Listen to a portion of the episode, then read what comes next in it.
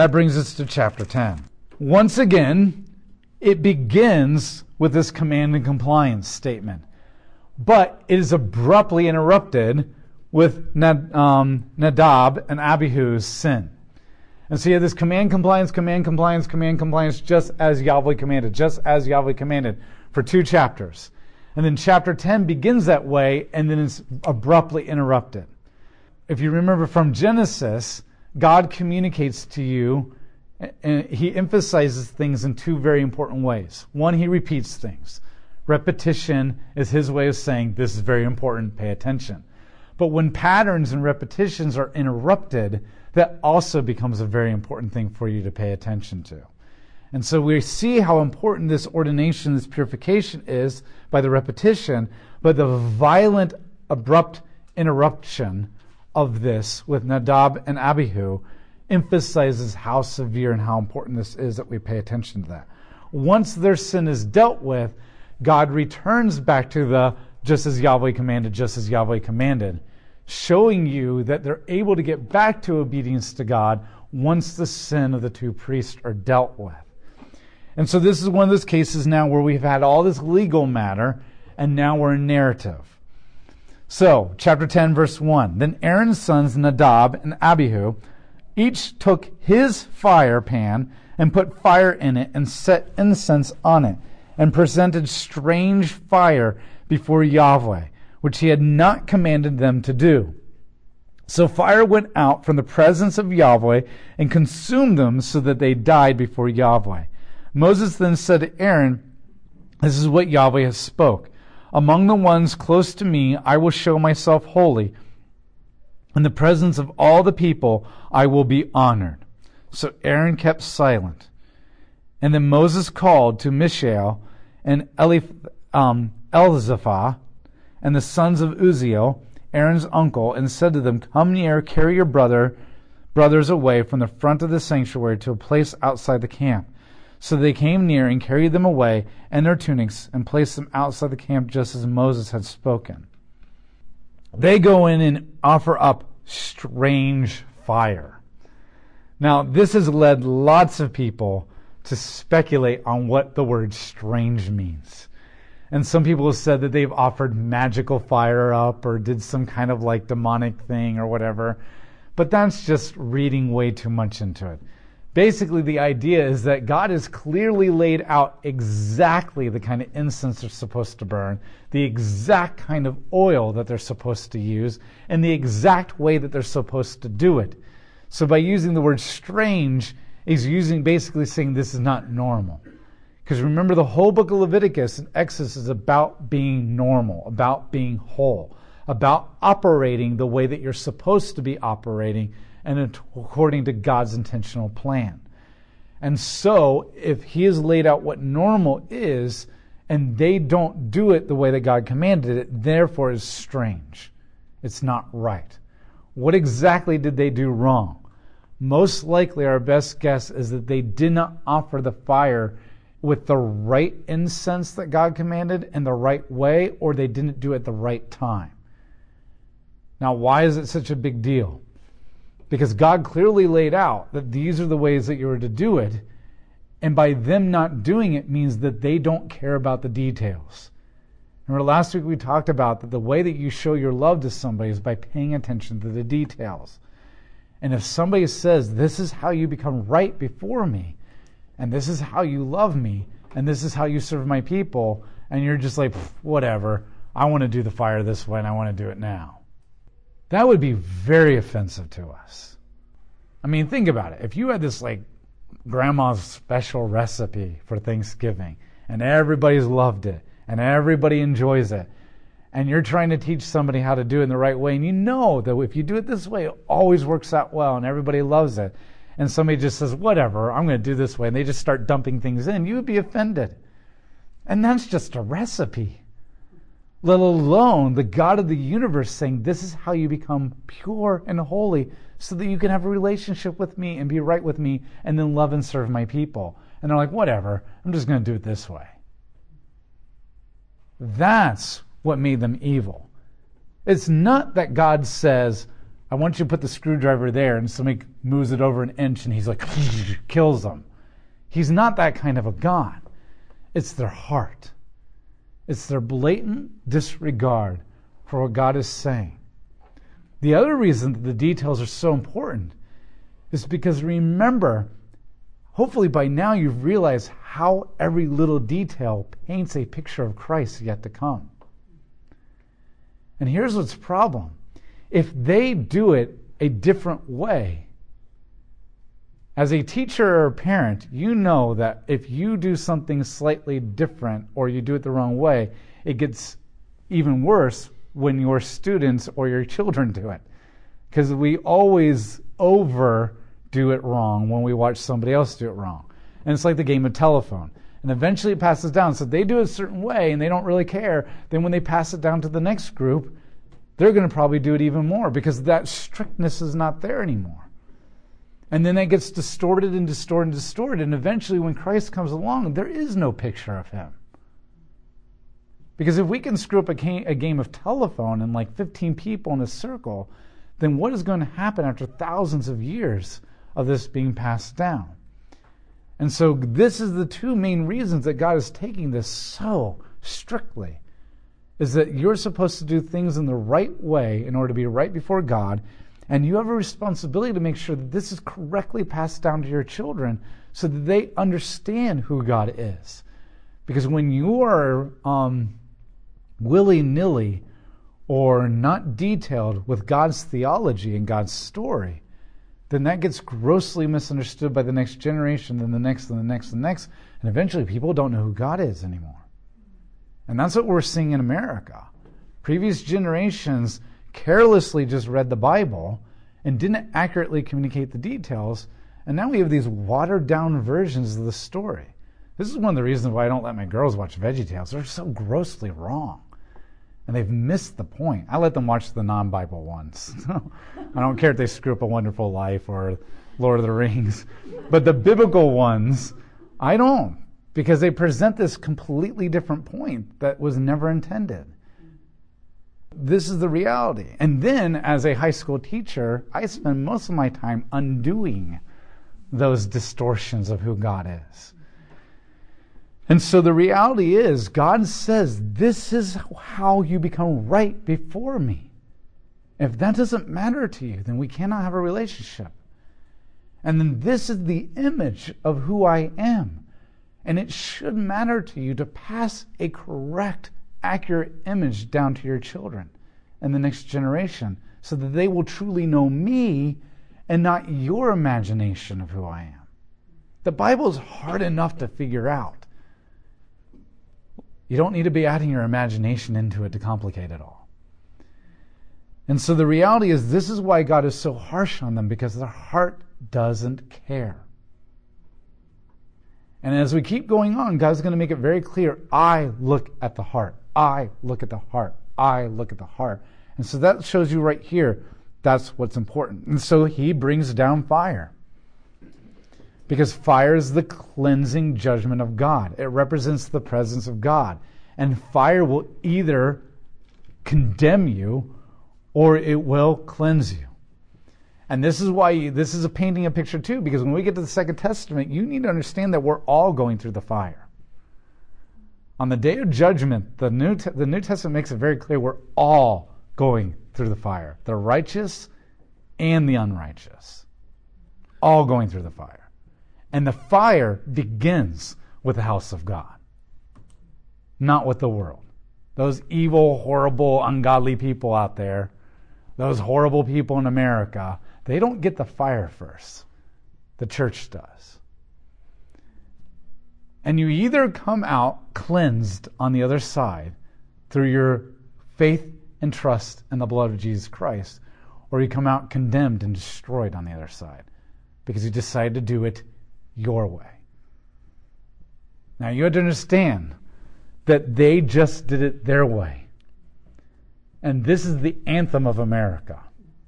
Because all throughout the Bible, the Bible says what is right to a man leads to evil and destruction and death. And the heart of man is evil and wicked.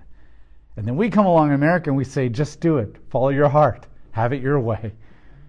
And then, probably the greatest anthem of America is Frank Sinatra and Elvis saying, I did it my way. Do you know how satanic that is? That's actually the first command of the satanic Bible, too. Do what thou wilt, that shall be the whole of the law. Okay? And so this is two people going in and saying, I'm going to do it my way. And God does not tolerate that. You're not called to follow your heart. You're called to say, Not my will be done, but your will. Even if it means dying on the cross for the sins of the world. That's what Christ says. And that's what he's called. So if you're going to be a high priest, then you need to act like a high priest. And that's what God has called us to. And when the fire comes, the question is, what will it be like for you? Now notice that the fire is what lit the altar.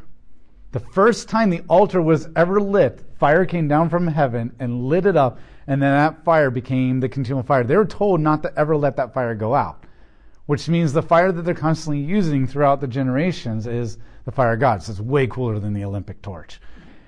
And so the same fire that lights the altar so that the people can be purified and made right before God is the same fire that comes down and consumes um, Abihu and Nadab and judgment because God is holy. Aaron comes along and he says to, sorry, Moses comes along and he says to Aaron in verse 3, um, Among the ones close to me, I will show myself holy, and in the presence of all the people, I will be honored. If you want to paraphrase that in an easier way to understand, it would read this A closer a person gets to Yahweh, the more attention he must pay to his holiness and the glory of Yahweh. Here's another way of saying it. The more I read the Bible, the more I pray, the closer to God I get, the more of a horrible, evil sinner I feel. And sometimes I think, like, isn't this wrong? Aren't I supposed to, like, feel better? and more joy and more hope as I get closer to God. But the reality is, the closer and closer I get to God, and the deeper and deeper into His light that I get, the more and more the darkness in my life is exposed. And when I think that I've, like, for lack of a better phrase, conquered a sin or been sanctified in a sin, then I just realize that there's a whole bunch more there. And the more and more you feel convicted and the more and more you feel guilty, you're getting closer to God. And the more and more you surrender that, the holier and holier you are. And so the reality is, as you walk closer to God, as you get deeper into the light and you get deeper into His presence, the more and more you should be paying attention to your righteousness. And the more and more you should be paying attention to your behavior. Because the more and more it will be exposed. And the more and more you're going to be held accountable for it. Remember, God was very patient with the Israelites in their sin, and it took many years before he kicked them out of the promised land. Moses does one little mistake, it seems like, and God kicks him out. Why? Because he was closer to God, and he knew better, and he was held to a higher standard. And just as I am not going to harshly punish my three year old when she sins against me because she doesn't know better and she's learning but yet I'm going to harshly punish my 18 year old probably for doing the exact same thing because by then she knows better. And she's been walking with me for a long time. It's the same thing with us. The more you're with God, the more time you spend with Him, the longer you walk to Him, you're becoming more and more mature. You know more and more about God. You know more and more about what He expects, and you're held to a higher standard because you're no longer a three year old anymore. You're an 18 year old. You're a 30 year old. You're a 40 year old in your faith and your maturity. And that's what God is saying. You guys are supposed to be the holiest people in all of Israel, and you thought you could do whatever you wanted. Therefore, your judgment is going to be much harsher than anybody else's. Now, Aaron, these are his two sons, and they just got destroyed by God. How torn up would you be inside? In one sense, you have every right to mourn their death. They're your sons. No matter how evil they are, no matter what they did, they're still your sons. You still love them. And you have every right to love them because Christ still loves us despite all of our evil. Yet at the same time, You can't mourn it too much because this is the righteous judgment of God. And you still have a duty to fulfill on behalf of the nation as a high priest. I can't even imagine what's going through Aaron's head and what he's thinking. So they come in and they drag the bodies. Can you imagine being a father and watching your son's bodies being dragged out of the holy place? And you can't touch them. Because, one, they were righteously judged by God for their sins. And two, if you touch them, you just touched a corpse, which means you become unclean, which means the purification of the nation just gets set back seven days. This is the incredible burden of a high priest. There's things that the high priest won't be able to do that you think, wow, shouldn't you be able to go to a funeral? But he's got a whole nation to think about. A whole nation to think about. So he's watching these bodies be dragged out by people who will not reset Israel's atonement back if they touch dead corpses. And then God says, don't mourn. Verse 6 Then Moses said to Aaron and to Eleazar and Ithamar and his other two sons, Do not dishevel your hair or your heads, and do not tear your garments, so that you do not die, and so that the wrath does not come on the whole congregation. Your brothers and all the house of Israel to mourn the burning which Yahweh has caused. But you must not go out from the entrance of the tent of meeting, lest you die, for Yahweh's anointing oil is on you. So they acted according to the word of Moses. So God says the entire, see, the normal grieving process, their cultural customs, is they would rip their outer garments, dishevel, dishevel their hair, and put ashes on top of it. Like we do the opposite. We get like even more dressed up and beautified for funerals. But they would try to say, show you that what I look like is how I feel on the inside. The, the Israelite, the Eastern people are way more expressive when it comes to their emotions. We tend to bottle emotions a lot more in America. Not everybody, but just as a whole. And so they would outwardly show it. So God says the entire nation can do that, Aaron and your sons, you can't. In fact, you're not even allowed to leave the tabernacle because you started a ordination ceremony that cannot end. You have to fill it out to the completion. Now, this seems harsh of God. But remember, by calling you to a higher level of holiness, you're held to a higher standard. Because here's what's happening. If Aaron begins to publicly mourn as God's representative, the people might confuse that as that God was wrong in the death of the two sons. Because right now, he's not functioning as a father, he's functioning as a priest. He's a representative of God. And you think, oh, the people wouldn't confuse that and misunderstand it. Oh, yeah, they would. Think about how much they've already misunderstood. And it's led them to go, oh, Moses has been gone for 40 days. That must mean God hates him and killed him. Let's build a golden calf. We're not, we're only like less than a year away from that. And it's not like their theology's grown a whole lot since then. And when we keep reading, you're going to find a lot of those misunderstandings. And so you can't do that. And it's kind of like a general of an army. This is the best example I have right now, so if it's not great, then I'm sorry. But it's like the general of an army who is watching all of his men die, but he can't grieve. And he can't stop. And he's just got to bottle up and swallow it because the reality is they're still in the war. And if he starts grieving, and if he starts mourning, if he starts crying, that's going to present weakness to his men. And then they're going to be scared to death, and even more people are going to die because the bullets are still firing. And that's why sometimes in movies and TV shows you'll hear them say, We will grieve, but we cannot grieve now. Because we will all die if we stop to grieve. And this isn't just physical lives on the line, these are spiritual lives on the line. And so, just as a general signs up to that, knowing that he is not going to be able to do certain things that normal people get to do with this responsibility, so Aaron is also signed up for a position knowing that he's not going to get to do things that normal people get to do. And it's not God being harsh, it's not God being insensitive, it's not God being unreasonable. This is just the nature of certain positions in the world and the kingdom of God. He will have a time to mourn, but not yet, and not publicly. like the rest of the nation. Because right now he's wearing the ephod. It's like the general is now wearing the uniform and the four stars. When he takes that off and goes home, he can do all the crying that he wants then, but not with that uniform and not with the four stars on. And so this is what God is saying to him. Now, does Aaron get it? Yes. Verse 8 Then Yahweh spoke to Aaron Do not drink wine or strong drink, you and your sons with you, when you enter into the meeting tent, so that you do not die, which is a perpetual statute throughout your generations. Now, we don't know exactly why God commands them not to have alcohol. Now, God is not commanding them never have alcohol. He's saying right now. Two possible guesses from among people.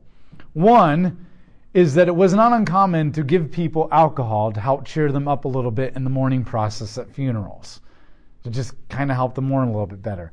And so God may be afraid that as the people come to Aaron, they might kind of put alcohol on him so that he can get through the day, so to speak. And God's saying, You can't, because alcohol cannot be controlling you right now, only the Spirit of God. The other possibility is it could just be that Aaron himself might resort to that because this is a huge stressful situation right now. And just because he's a priest and just because of the ancient world doesn't mean that people haven't changed any. The other possibility is that his two sons might have also been drunk when they did this. And he's trying to protect the other sons from repeating their older brother's examples. But ultimately, we don't know. But for whatever reason, God saw it as a risk and saw the need to say it. Because God didn't just willy nilly throw that in there, and Aaron's thinking, I would never think of that. There's something that's already going to be there as a temptation. Verse 12 Then Moses spoke to Aaron and to Eleazar and Ithamar, his remaining sons, Take the grain offering which remains from the gifts of Yahweh and eat it, un- eat it unleavened beside the altar. So this shows you he's going right on with the ceremony. He's going right on with the purification ceremony. You must eat it in a holy place because it is your allotted portion and the allotted portion of your sons from the gifts of Yahweh. For this is what I have been commanded. Also, the breast of the wave offering, of the thigh, of the contribution offering, you must eat it in, in a ceremonially clean place. And you and your sons and your daughters with you, for they have been given as your allotted portion. And the allotted portion of your sons from the peace offering sacrifices of the Israelites, the thigh, of the contribution offering and the breast of the wave offering, and they must bring it in addition to the gifts of the fat parts to wave them as a wave offering before Yahweh, and it will belong to you and your sons with you for a perpetual statute, just as Yahweh commanded. And so this is God's way of saying, We're going to take care of you. Okay, you're all mourning right now because your family members have died. But this is my way of saying that despite the fact that you're still going through this ceremony, you have to do it I'm also giving you a chance to go off and eat because this ceremony is not just about the purification of God, of you before God, but it's also about you being able to have a banquet fellowship party with God. And so this is where you're going to find your comfort. As you go home with your family, and only with your family, and only in a holy place, you eat this stuff. This is your way of me, this is my way of comforting you. Later Moses sought, verse 16, diligently for the sin offering, male goat, but it had actually been burnt. So he became angry at Eleazar and Ithamar and Aaron's remaining sons, saying, Why did you not eat the sin offering in the sanctuary? For it is the most holy. And he gave it to you to bear the iniquity of the congregation, to make atonement on their behalf before Yahweh. See here, its blood was not brought into the holy place within. You should certainly have eaten it in the sanctuary, just as I commanded. But Aaron spoke to Moses, See here, just today they presented their sin offering and their burnt offerings before Yahweh, and such things as these have happened to me. If I had eaten a sin offering today, would Yahweh have been pleased? And when Moses heard this explanation, he was satisfied. So Moses has told Aaron that the remaining sacrifices, you were to take the blood in there and sprinkle it on there, and you were also supposed to eat the meat. But instead, you took the entire animal and you burnt it all on the altar. At one sense, you're thinking, oh my gosh, Aaron just repeated the exact same mistake that his two sons did. He just did a sacrifice the way that he thought it should be done, not the way that God commanded it. He took the entire animal and burnt it. On this particular one, he was supposed to eat part of the meat and take the blood and put it on the thing, but he consumed the whole entire thing. And Aaron's response is this I don't deserve to eat this. Because in some way, I bear the fault of my son's sins. I'm their father. And I don't think that I had the right to go in there and sprinkle the blood just yet. And so, in a way, I felt like I had to offer a burnt offering. And even though this isn't technically what God commanded, I also didn't expect to have a sin in the middle of the ceremony. And as a father, I needed to kind of go to the, back to the beginning and start all over with a burnt offering before I had the right to go into the tabernacle. Now that's huge. Because where the sons violated the commands of God because they didn't care, Aaron is doing it differently, not because he's saying, I'm going to do whatever I want. He's saying, I get that sin requires burnt offering before purification offering. And because of the sin of my children, I bear some of that responsibility, so I'm going back to the burnt offering. And does that communicate a heart for God that wants to be right with God? Yes. He didn't just willy nilly do whatever he want.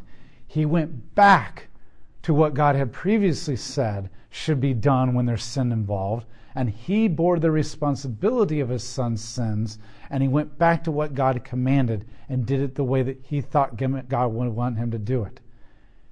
And Moses and God were both satisfied with his answer because he understood the significance of the judgment of God, and he understood what it meant to fear God, and he understood what it meant to be right with God.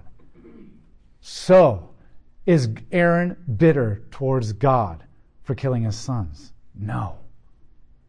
Is he sad? Is he mourning? Heck yes.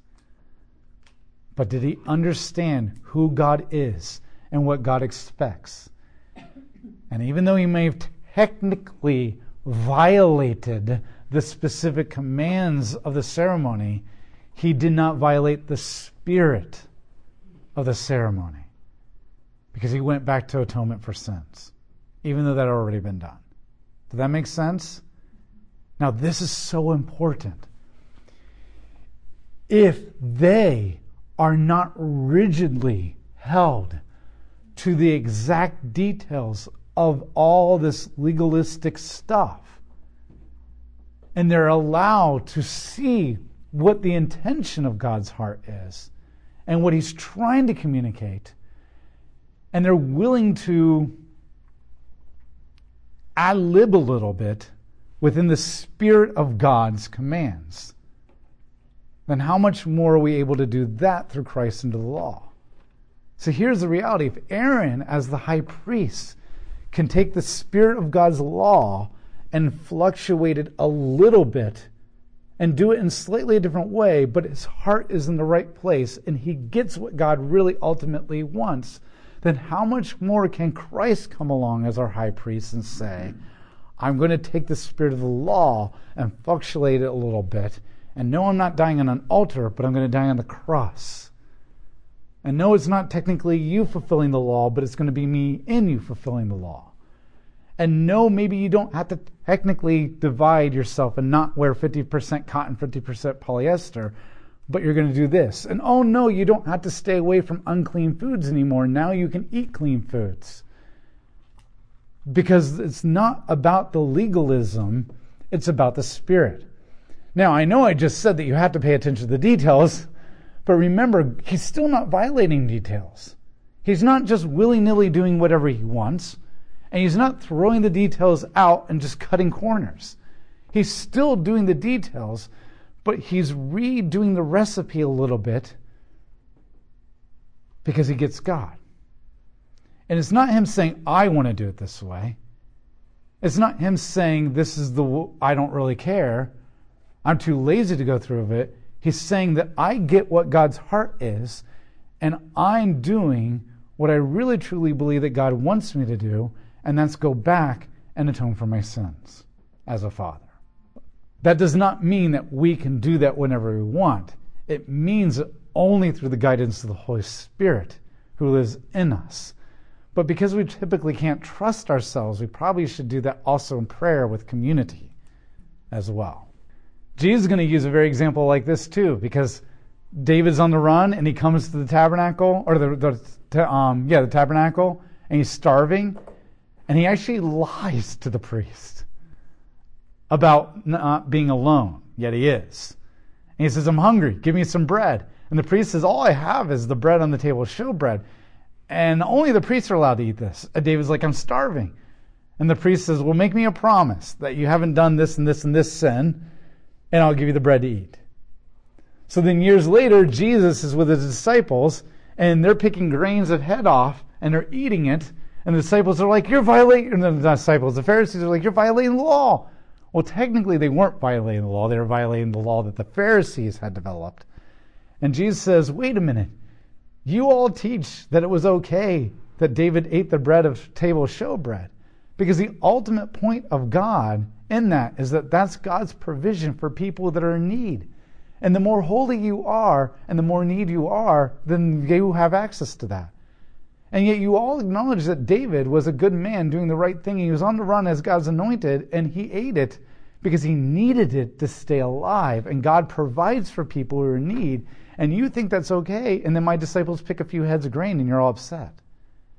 And so Jesus even said that what happened there was technical violation of the law, but ultimately the table of showbread was about God's provision for people in need. And David was in need. And he was seeking after God. And even though he lied at that moment, he still ultimately was following God and seeking him out.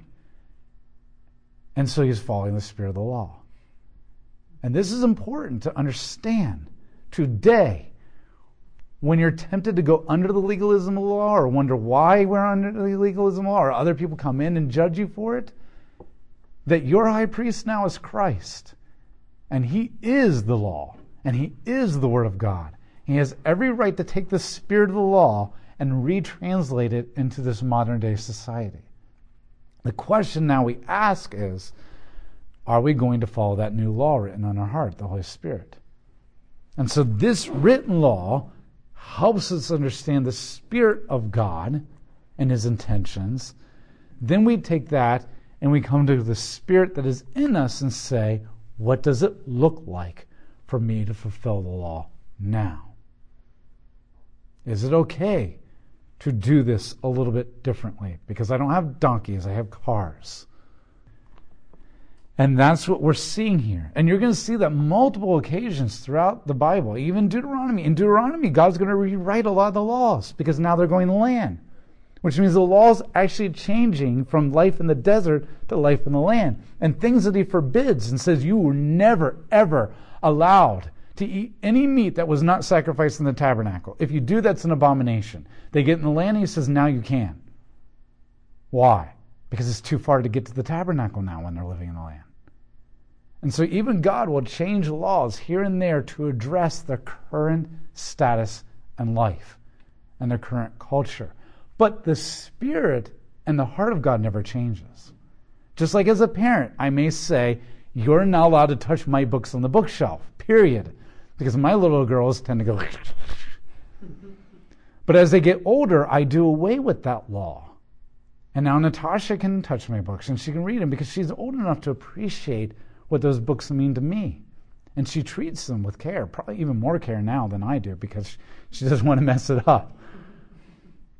Because, but the spirit of my intention is still the same. Books are sacred, so to speak, for lack of a better word. They're precious. They, my books cost a lot of money. Okay? And we take care of things like that. And at that point, it meant you don't touch it because you can't appreciate it.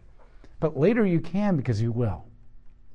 But either way, if the book gets damaged, I don't care how old you are, there's still consequences. Because that's the ultimate spirit of the law, is to protect the books. And we need to understand that's how it works. But at the same time, we can only do this through the Holy Spirit. He is the law written on our hearts. We're not law unto ourselves. That's follow your heart. We don't follow and Aaron was in the mode of the Spirit at that time. he was in the mode of the Spirit. Does this make sense? The details are to paint a picture. But once you understand the picture that is being communicated, then there's freedom. And even with the book of Ruth, Boaz is required by God to leave the corners of his field empty or unharvested for the poor. But it never says how big the corners must be.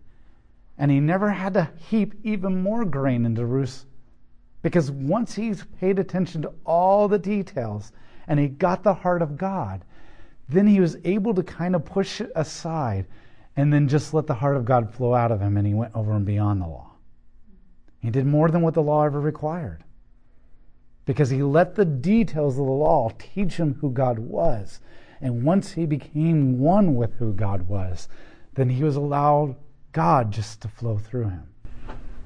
And then all three of those circumstances that you talked about with David, Jesus, and and in this case Aaron, it was it was done at a deep understanding of the law and the details, not just exactly. what my heart feels, kind of like the other two. Kind of their heart, oh, this might be nice, but they didn't have a firm understanding of the details in order to make that judgment. Exactly. You got to be a lawyer first, so you can understand the pictures being painted, and then you're free to follow the Spirit. But too often we just kind of want to follow the Spirit. But we haven't trained ourselves to hear His voice, and so we can't discern His voice from our voice and the world's voice. And then we say, The Spirit has called me to. And it's like, Really? How do, really? And we've heard people say, The Spirit said to me, like, I don't know about that one. I really don't know about that one. Because we're not training ourselves to hear the heart of God before we say, I feel the Spirit is calling me. But that requires work. And work is not fun, but it's rewarding, incredibly rewarding.